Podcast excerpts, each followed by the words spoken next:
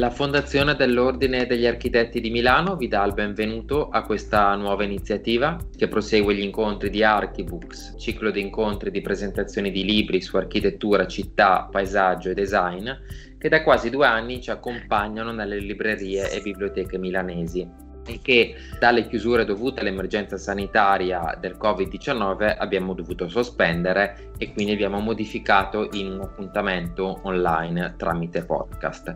Io sono Manuele Salvetti, responsabile delle attività culturali della Fondazione dell'Ordine degli Architetti di Milano e insieme a Florenzia Andreola e Simona Galateo abbiamo pensato di proporre al nostro pubblico quindi una serie di interviste e dibattiti a partire dai libri, ovviando l'impossibilità di presentazione negli spazi delle librerie e biblioteche. Questa variazione di programma l'abbiamo denominata Archibox On Air, quindi siamo oggi alla sesta puntata che pubblicheremo sul nostro sito e sulle varie piattaforme di ascolto, Spotify, Anchor, eccetera. Oggi parliamo del libro Giancarlo De Carlo e i Laud, una frontiera mobile, che è stato pubblicato dalla Fondazione Ordine Architetti di Milano nel 2019 ed è l'esito del progetto culturale quell'anno che l'Ordine degli Architetti di Milano dedicò appunto a De Carlo e Ilaud. Oltre al libro, infatti, venne allestita una mostra prima presso la nostra sede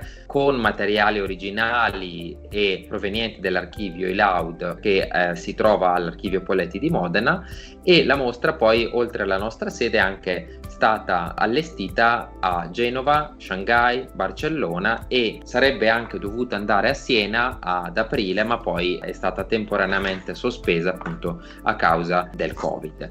Il libro dedicato al rapporto appunto tra De Carlo e Laud riunisce un insieme di riflessioni, di ricordi, di giudizi, di progetti anche per il futuro legati ai Laud, International Laboratory for Architecture and Urban Design, fondato da De Carlo nel 76 e tuttora attivo in scala internazionale. Parliamo del libro insieme a Paolo Ceccarelli e Clelia Tuscano, che ringrazio per aver accettato. Paolo Ceccarelli è un urbanista, è stato cattedratico e fondatore della facoltà di architettura dell'Università di Ferrara nel 92, di cui è stato decano fino al 2002, è stato inoltre rettore dell'Istituto Universitario di Venezia dall'82 al 92 ed è presidente dell'ILAUD. Clelia Tuscano è laureata in architettura a Genova, si laureò nell'84 con Giancarlo De Carlo e partecipò quindi in maniera diretta ai laboratori del 83, se non erro. Quindi abbiamo queste due voci dirette che conobbero appunto dal vivo l'esperienza dei laboratori. Inizio subito con una domanda a Paolo che si è concentrato di più anche sulla struttura del libro. Il libro infatti si struttura come un racconto corale di un'esperienza che fu unica, in qualche modo anche antesignana no? delle esperienze Erasmus, delle esperienze internazionali. Ci racconti un po' la storia, anche la nascita proprio dei laboratori Loud? Sì, certo, molto volentieri.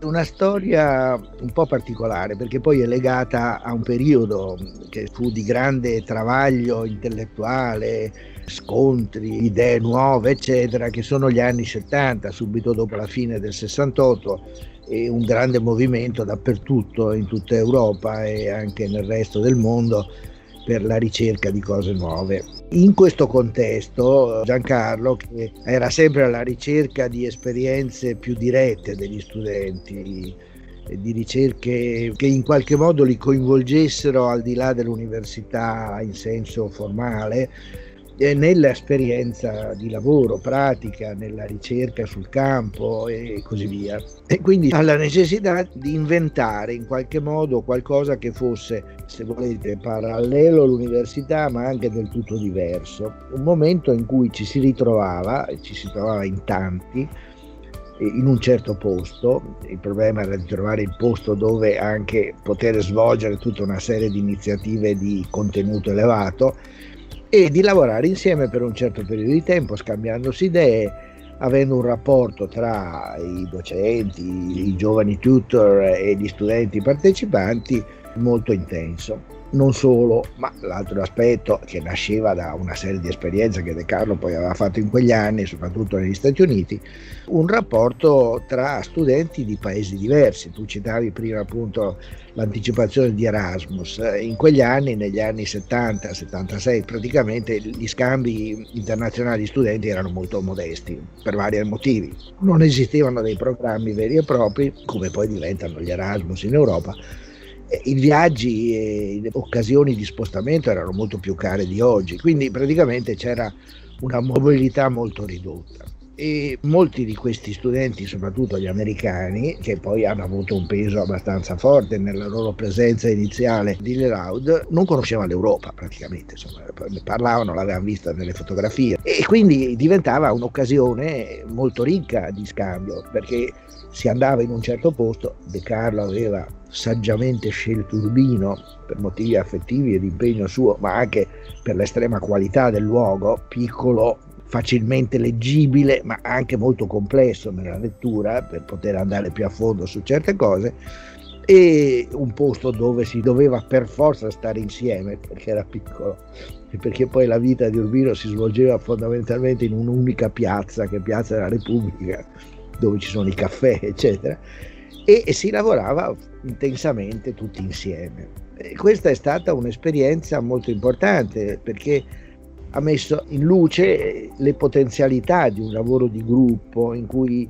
si scambiavano continuamente idee, insomma era una situazione un po' estrema perché questi stavano lì un paio di mesi, quindi c'erano anche dei motivi un po' di tensione dovute a una forma simile a quella attuale, diciamo, di isolamento però contemporaneamente eh, lasciava delle tracce molto forti. E, e, la cosa molto interessante dell'esperienza degli Loud era proprio anche questa dimensione umana che si riscopriva, insomma, con, con tutti i pregi, i difetti e così via, ma lavorando su dei temi precisi di lettura della città, di capire cosa si poteva fare, di tentativi di nuove idee, insomma c'è questo stimolo molto forte attraverso un'esperienza di questo tipo a ricercare nuove strade, a battere nuovi percorsi, a immaginarsi delle nuove cose, quindi uno stimolo anche molto forte alla originalità, al pensiero, all'impegno intellettuale e così via.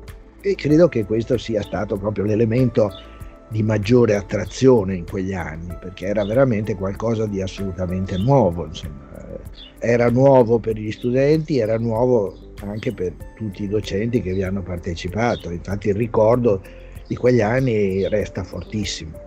Questo certo. penso sia un po' il senso di quell'iniziativa e di quell'operazione iniziale. Naturalmente che cosa è successo? È successo che poi nel corso del tempo alcune di queste cose sono diventate più ripetitive, allora De Carlo ha anche modificato i luoghi dove si lavorava, quindi poi Lauda è stata a Siena, a San Marino, a Venezia, sono cambiate le università che vi partecipavano. Giancarlo che all'inizio insegnava allora a Venezia, poi si sposta a Genova, quindi il rapporto con Genova diventa il luogo dove insegnava, diventa particolarmente forte e si modificano anche i rapporti con le università straniere. Alcuni continuano a partecipare attivamente, altri, avendo appreso alcune di queste cose, a iniziare anche autonomamente a fare delle cose diciamo, che nascevano da idee dell'ILAUD. E questo naturalmente poi lascia dei segni molto forti in tutto il dibattito. E la cosa interessante del libro è che quando abbiamo chiesto ad alcuni di questi che erano stati allora quelli che avevano avviato questa cosa, e, e erano passati anche tanti anni dal 76, e, però hanno aderito volentieri perché era un modo di riflettere su tutta una serie di cose che poi in parte si erano anche perse. E quindi da questo punto di vista è stato molto interessante questa sorta di coralità di, di ricordi che non erano ricordi di tipo appunto sentimentale o esistenziale, peraltro importantissimi, ma erano proprio anche questo ricordare che quelle esperienze avevano inciso poi pesantemente nel modo di fare le cose, di avvicinarsi ai problemi, di tentare di risolverli. E quindi penso che da questo punto di vista il libro sia molto interessante come documento intellettuale e come poi documentazione di un'esperienza didattica e formativa estremamente ricca. Anche perché c'era proprio bisogno, credo, anche di condensare in un libro proprio, quindi dare anche una fisicità a questo racconto di Loud, no? Perché era un po' anche conosciuto come il passaparola, come tutti sapevano un po' cos'era, ma a livello di pubblicazioni e di libri, no? Sulla storia di Loud non ce n'erano, quindi era anche forse doveroso, no? Beh, penso di sì e penso anche, questo poi è un altro aspetto, però anche sostanziale dell'e-loud che in qualche modo adesso si sta modificando. Allora eh, le esperienze venivano fatte e, e, non si tendeva a registrarle. Avvenivano delle cose e praticamente c'era, ci sono stati ogni anno per 30 anni di yearbook che raccoglievano i contributi che erano stati dati nel corso dei workshop, dei laboratori insomma, che si erano svolti in vari luoghi, però erano delle registrazioni utili per chi aveva partecipato, che non per far sapere che cosa era successo. E poi questo è un altro aspetto tipico di Giancarlo, eh, lui teneva separate molte delle cose che faceva contemporaneamente. C'è stato un periodo in cui poi lui avvia Spazio Società, ma Spazio Società non riprende le cose dell'Ilaud, non diventa un canale, essendo una rivista in cui dice a noi abbiamo fatto questo e questo, no, era un'altra cosa. Quindi eh, questo è, è, però è anche un, dato strutturale di fatto dell'Ilaud che ha sempre comunicato poco all'esterno quel che faceva, insomma, perché poi riteneva che tutto sommato fosse una roba che riguardava direttamente chi aveva fatto quell'esperienza lì. Eh. Non era quindi un'occasione per far conoscere, vantarsi o vendere queste robe. E l'esempio secondo me tipico di questa cosa poi è nel libro la intervista che viene fatta a Connie che, che doveva scrivere un saggio, poi purtroppo non ha potuto farlo, e proprio di questa cosa di un'occasionalità di costruzione di discorso che non pretendeva poi di essere né una dottrina né una pedagogia, insomma era una somma di esperienze motivate da volontà di capire meglio certe cose, di impegnarsi su questi problemi, di verificarle rispetto al dibattito che in quel momento si stava svolgendo fuori e quindi di andare avanti anche con creatività in queste esperienze, insomma, cambiando di volta in volta queste cose. Devo dire che questa vicenda dell'Ilaud, in cui io sono stato allora relativamente coinvolto, anche perché avevo una posizione un po' critica rispetto all'Ilaud, questa è un'altra storia, ricorda molto altre cose che sono avvenute in quegli anni, che poi si sono perse. Ricorda l'esperienza del Team Ten, per esempio, no? che erano degli incontri in cui litigavano tra di loro duramente, anche insultandosi, proprio perché puntavano a capire meglio certe cose cioè c'era bisogno dell'altro per discutere, per verificare le cose. E, magari tu eri molto critico, ma l'altro poi ti rispettava perché aveva bisogno di te, alla fine erano degli amici poi, amici un po' litigiosi ma profondamente interessati a un rapporto che gli serviva per capire meglio certi problemi che affrontavano. La lunga presenza di Peter Smithson era legato a questo, insomma, gli Smithson che non erano facili di carattere ed erano molto critici su tante cose, però avevano bisogno di avere questo rapporto di discussione, di avere un elemento di confronto. Questa cosa si ritrova, tra l'altro, al di là degli architetti, in altre iniziative che in quegli anni c'erano, per esempio c'era questo pen club degli scrittori, in cui gli scrittori si riunivano, adesso sono delle cose inimmaginabili in questo momento, si riunivano, in questo caso a Mallorca credo, e discutevano di come scrivevano e dibattevano tra di loro le idee che avevano, il modo di concepire eh, la produzione culturale. Ecco, questa è una cosa straordinaria e che si è persa. Insomma. Il senso del dibattito all'interno dell'Ilaudo, del Team Ten, certamente oggi mm, non si ritrova nel dibattito architettonico. Insomma. Certo, ma infatti su questo valore anche dell'esperienza fisica proprio del confronto, eccetera, chiedo anche a Clelia, in quanto insomma allieva di De Carlo e allieva anche studente ai laboratori dell'83. Com'è stata quell'esperienza? Ecco, un racconto proprio così dall'interno, che cosa ti ha lasciato, come hai conosciuto De Carlo e appunto poi come si sono svolti quei laboratori. Beh, intanto grazie dell'iniziativa, grazie del libro perché è un libro importante per riordinare un po' le cose, come dicevate prima. E l'esperienza dell'e-loud credo che sia stata sempre un'esperienza estremamente invasiva per le persone che hanno partecipato, perché come diceva Paolo era un'esperienza di confronto molto approfondito, per tempi molto lunghi, anche questo è molto diverso da come ci muoviamo oggi, nel senso che quando io ho fatto l'e-loud era l'83 e stavamo lì due mesi, due mesi a fare architettura 24 ore al giorno e era un'esperienza veramente profonda che ti toccava. Io avevo conosciuto De Carlo nell'82 quando era venuto a Genova, lui aveva insegnato a Venezia fino a quel momento, poi per vari motivi si era occupato di Genova per un progetto sperimentale in un'area vicino al porto e era stato poi contattato dal preside di allora Benvenuto e aveva per prima cosa fatto la selezione degli studenti per l'ILAUD dell'83.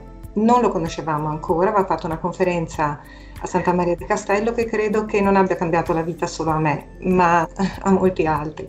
È difficile tornare, secondo me, a quel periodo senza rendersi conto che appunto i sistemi di comunicazione fra gli studenti e col mondo dell'architettura erano molto diversi. Avevamo le riviste e avevamo i nostri professori in un certo senso erano tutte informazioni filtrate, no? perché comunque ci arrivavano dei riferimenti, dei progetti di quello che accadeva nel mondo, filtrato, quindi erano quasi tutti riferimenti di qualità.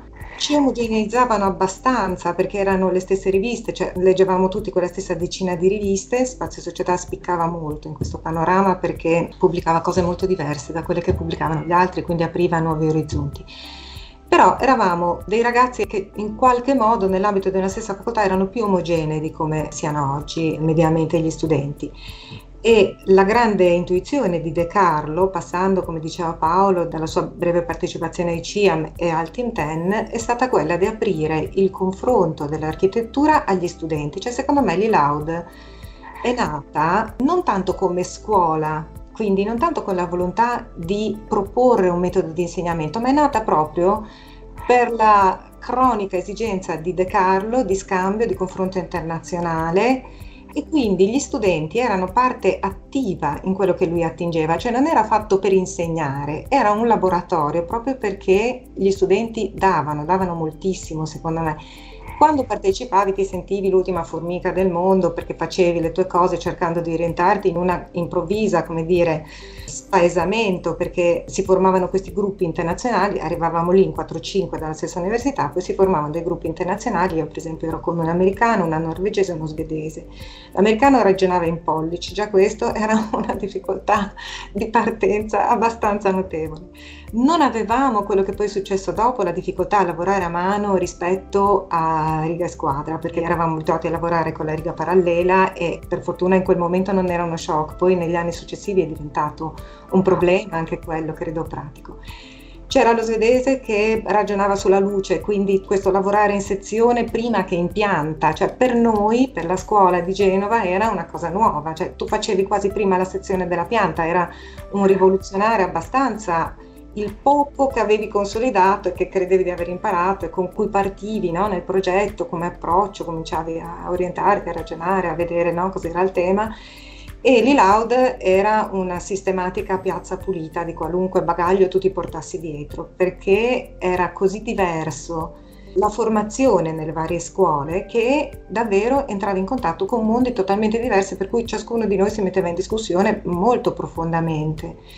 E uscivi di lì rasato a zero, piallato, però imparavi quanto era importante un'apertura senza, come dire, esperienza e senza metodo, no? quindi una massima apertura nei confronti del tema e questo secondo me è l'insegnamento anche grande dell'Ilaud che è rimasto credo a tutti no? di eh, affrontare sempre con un'apertura di mente qualunque processo, ecco, qualunque tema. Era anche un mondo più sanguigno per certi versi, nel senso che in quel momento a Genova c'era per esempio il concorso del Carlo Felice, c'era tutta la discussione sul linguaggio postmoderno, c'era molto dibattito, c'era, era venuto Zevi giusto nell'84 a Genova, mi ricordo che lo insegnava già a Genova, e c'era molta partecipazione e molto contrasto su questi temi, quindi la discussione era abbastanza viva però molto, come dire, quasi in certi casi parlandosi fra sordi, nel senso che erano così eh, poco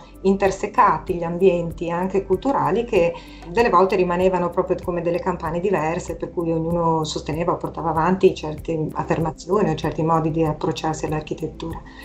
E quindi credo che il grandissimo valore di Laud allora fosse questo e oggi è per altri versi un luogo di commistione, comunque rimane un luogo di confronto importantissimo. Prima si diceva che appunto gli airbook erano degli appunti quasi di tirare le fila di cosa si è parlato, cosa è venuto fuori, anche senza voler dare poi dei giudizi, senza voler dare, però mettere un po' tutto sul tappeto in modo che fosse come possibile ricordare no? le cose di cui si era discusso, senza appunto voler poi trarre conclusioni a conseguenze univoche. Quindi i bollettini erano fatti quasi a uso interno, come diceva Paolo, per le persone che c'erano state, che ritrovavano tutto lo spessore della discussione.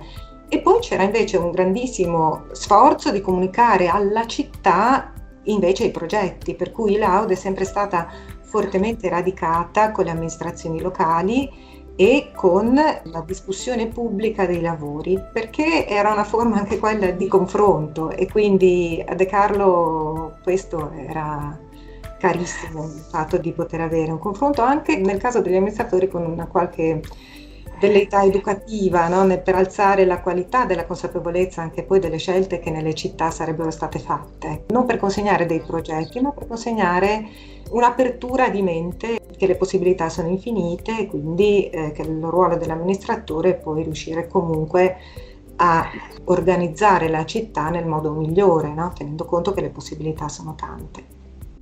Infatti su questo hai già anche toccato un po' qual era l'altra domanda sull'insegnamento anche più attuale, cioè che cosa è rimasto di Loud, no? E l'hai detto abbastanza, l'hai fatto capire in maniera abbastanza chiara. A Paolo invece pongo la stessa domanda, cioè qual è appunto l'insegnamento che possiamo ancora considerare attuale oggi dai laboratori? Io credo che eh, ci siano pezzi importanti dell'esperienza di Loud eh, che si sono poi persi e che in realtà stanno sempre lì come esigenza fondamentale. Uno è quello che eh, Clelia ha sottolineato nel suo intervento, che era questa dimensione dell'esperienza.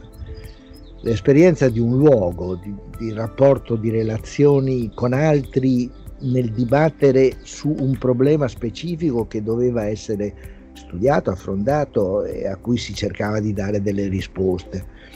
E questo è qualcosa che si è perso nella formazione degli architetti ed è un problema, io penso, molto serio perché la dimensione nell'esperienza diretta è un elemento fondativo dell'architettura, non si può immaginare un'architettura che sia fatta esclusivamente in astratto utilizzando dei riferimenti così che si raccolgono oggi attraverso i computer eh, oppure si potevano raccogliere attraverso mappe o pezzi di carta che arrivavano in modo astratto. E questo ha portato poi alla creazione di una sorta di realtà parallela che molte volte è quella dell'architettura in cui ci si inventa dall'interno dei propri studi la città, il territorio e cose di questo tipo eh, con i disastri che poi in parte si sono verificati in questi anni. Quindi questa dell'esperienza diretta credo che sia una cosa su cui anche con le enormi difficoltà che oggi un problema di questo tipo pone nella formazione eh, debba essere riconsiderato seriamente.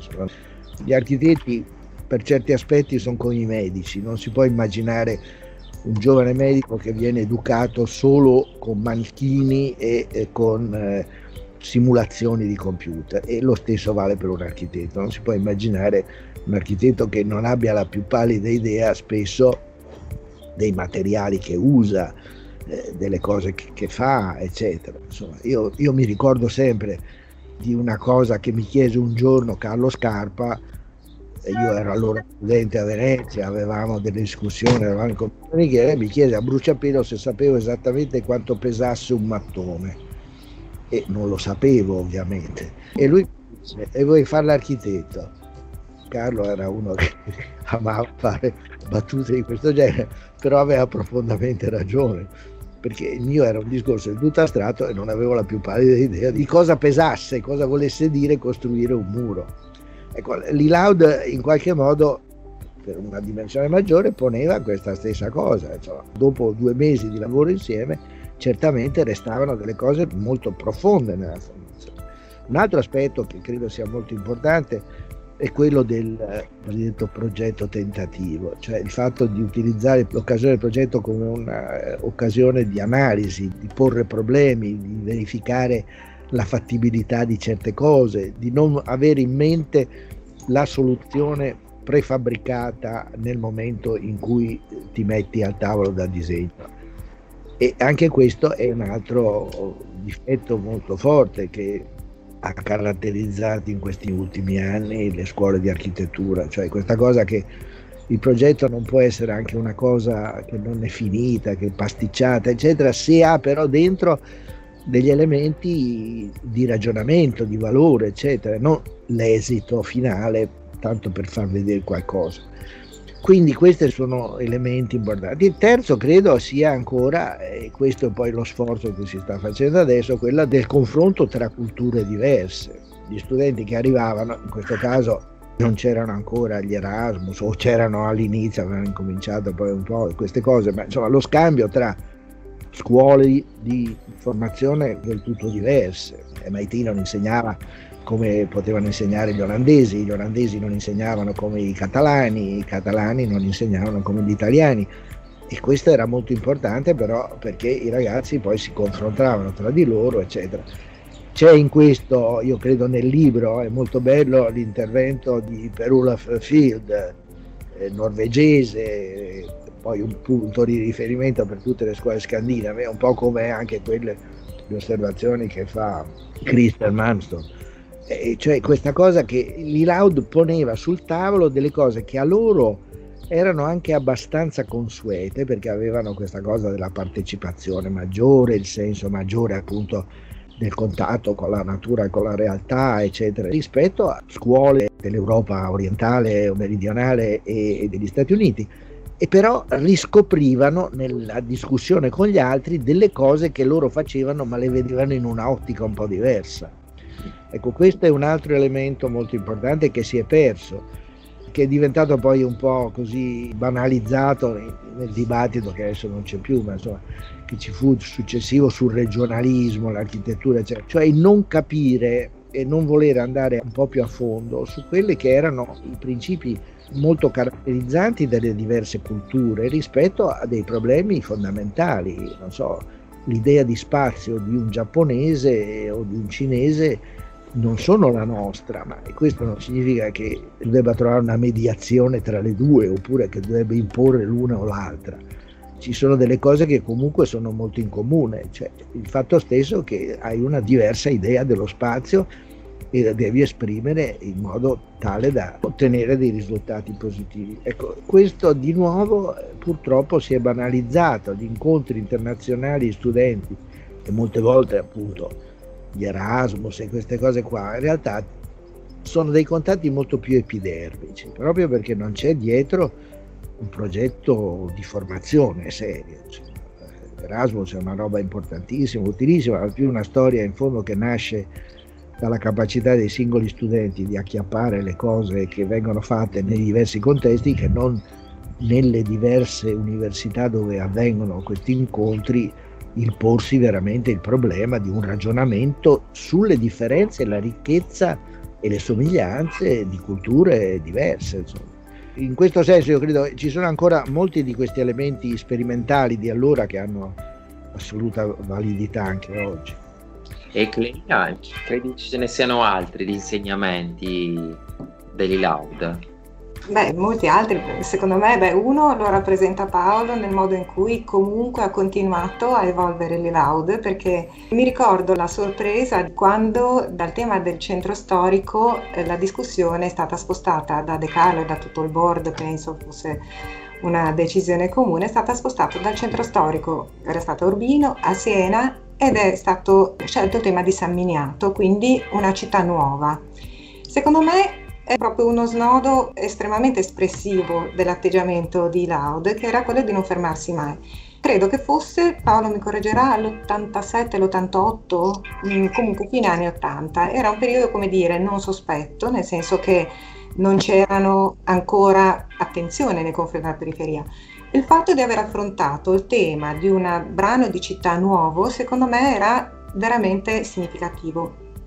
Forse qualcuno ci sarà rimasto male degli studenti che speravano di visitare di nuovo il centro storico, la ricchezza italiana, questi americani che venivano però il fatto di lavorare su una parte di città nuova era veramente espressivo di un atteggiamento libero e veramente eh, che credo che poi sia quello che Paolo ha cercato poi di proseguire nella scelta dei temi di cui si occupa Ilaud adesso.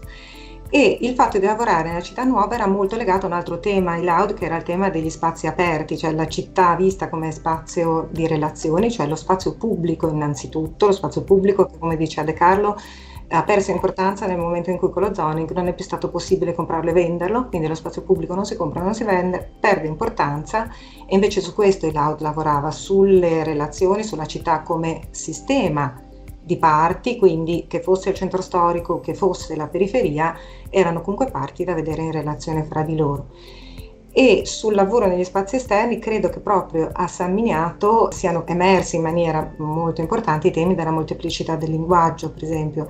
E giusto nel libro c'è una cosa che mi è molto piaciuta nell'intervento di Attilio Gobbi, che ricordava un'affermazione di Smithson sull'ordine conglomerato. Smithson era sempre molto confuso per me, diciamo, quando faceva le sue presentazioni non era proprio così immediato, per me non era immediato capire il senso di quello che lui dicesse. In realtà questa cosa dell'ordine conglomerato che riprende Attilo è un tema secondo me molto attuale anche oggi che è legato alla molteplicità di linguaggio, legato anche al fatto che un centro storico normalmente ha una stratificazione, se tu progetti in maniera molto pulita e molto essenziale, quindi metti nell'architettura un solo messaggio, quello che tu costruisci è una cosa fragile, perché quando quella cosa che tu dici non è più interessante perché è sorpassata, perché deve cambiare, non ha un supporto che consente una modificazione della tua architettura. Quindi il fatto di avere una molteplicità di linguaggio, quindi di interrellarsi a tante situazioni, a tanti schemi, a tante modalità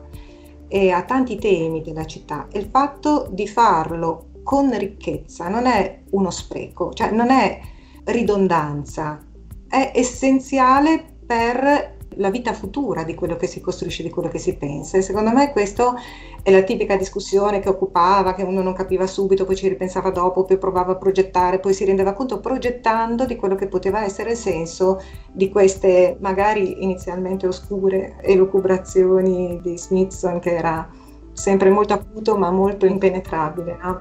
E quindi forse il messaggio proprio complessivo, no? queste due cose possono essere riassunte nel modo in cui De Carlo vedeva sempre la città come una serie di relazioni, di processi, di, di edifici in eh, trasformazione. Quindi la responsabilità nostra come architetti è quella di entrare in un processo di trasformazione. La trasformazione c'è e c'è comunque, no? quindi questa conservazione compulsiva che c'è oggi, per cui tutti sono spaventati del cambiamento, non esiste, non ha ragione di essere, perché tutto comunque è un processo, tutto è un processo in cui noi abbiamo la responsabilità di comprendere il presente e cercare di costruirlo, di rappresentarlo e di costruirlo. E questo era molto filo conduttore nei temi di De Carlo.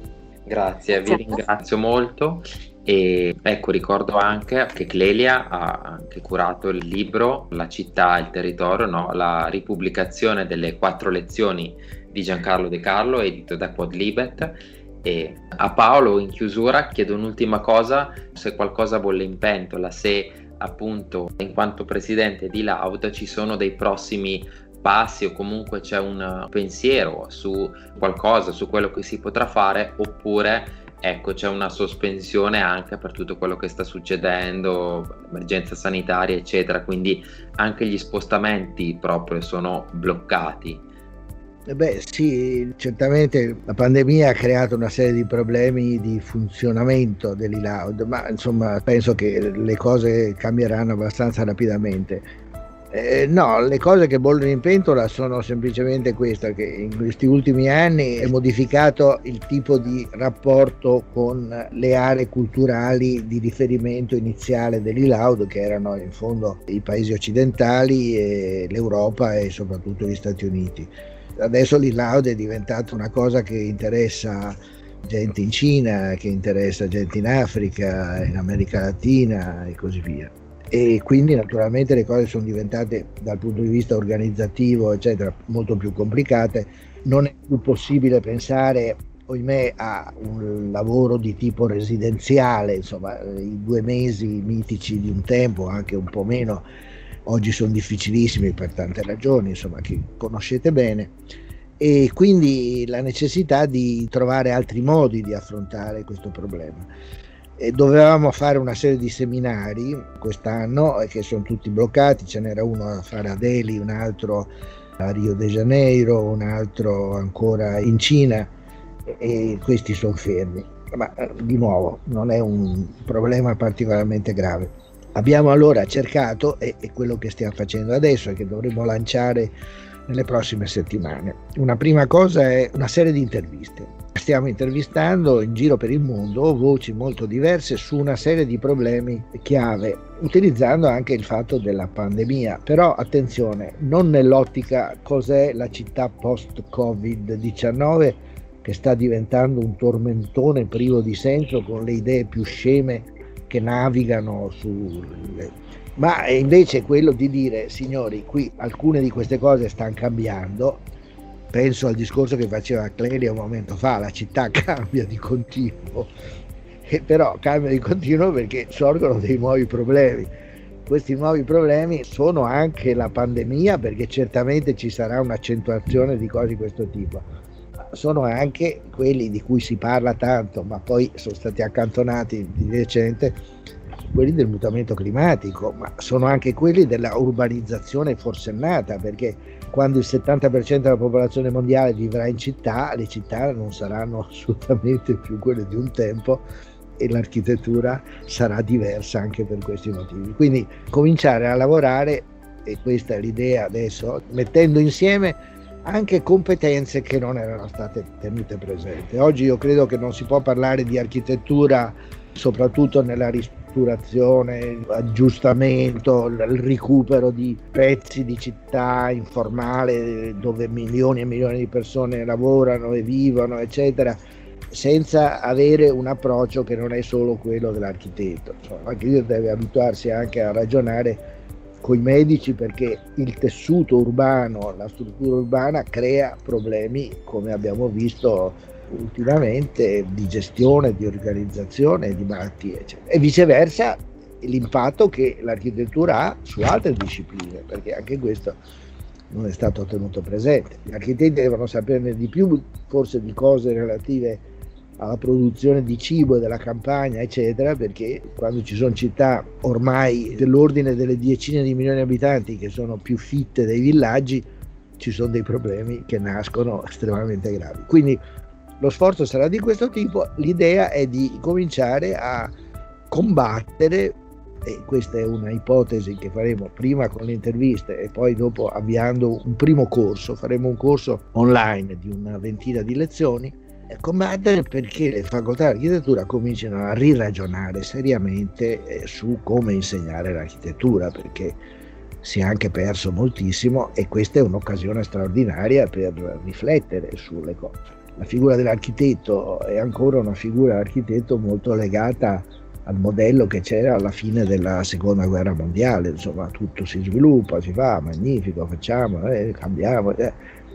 Non è più così, insomma è un mestiere estremamente affascinante che cambia nel tempo e il suo statuto anche cambia nel tempo e il fatto che oggi ci sia l'intelligenza artificiale che fa delle cose che una volta faceva in gran parte l'architetto, pone dei problemi concettuali, di ragionamento, di ritrovamento delle radici del progetto, insomma, del modo di affrontare i problemi e così via.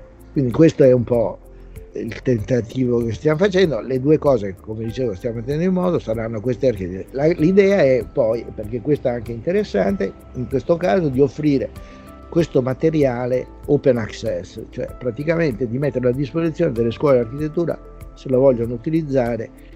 E la cosa interessante è che c'è domanda di queste cose in giro per il mondo, perché sì, si comunica molto, ma si comunica attraverso degli organismi dei media di comunicazione che sono molte volte molto orientati, portano avanti un loro certo discorso, non sono problematici. E quindi abbiamo avuto richieste dai posti più strani di avere aiuto. Ecco, io credo che insomma, lo sforzo è un po' questo, cercare di convincere tutti quanti a rimettersi a ragionare seriamente su una serie di cose, insomma, non far finta che le cose siano tranquille.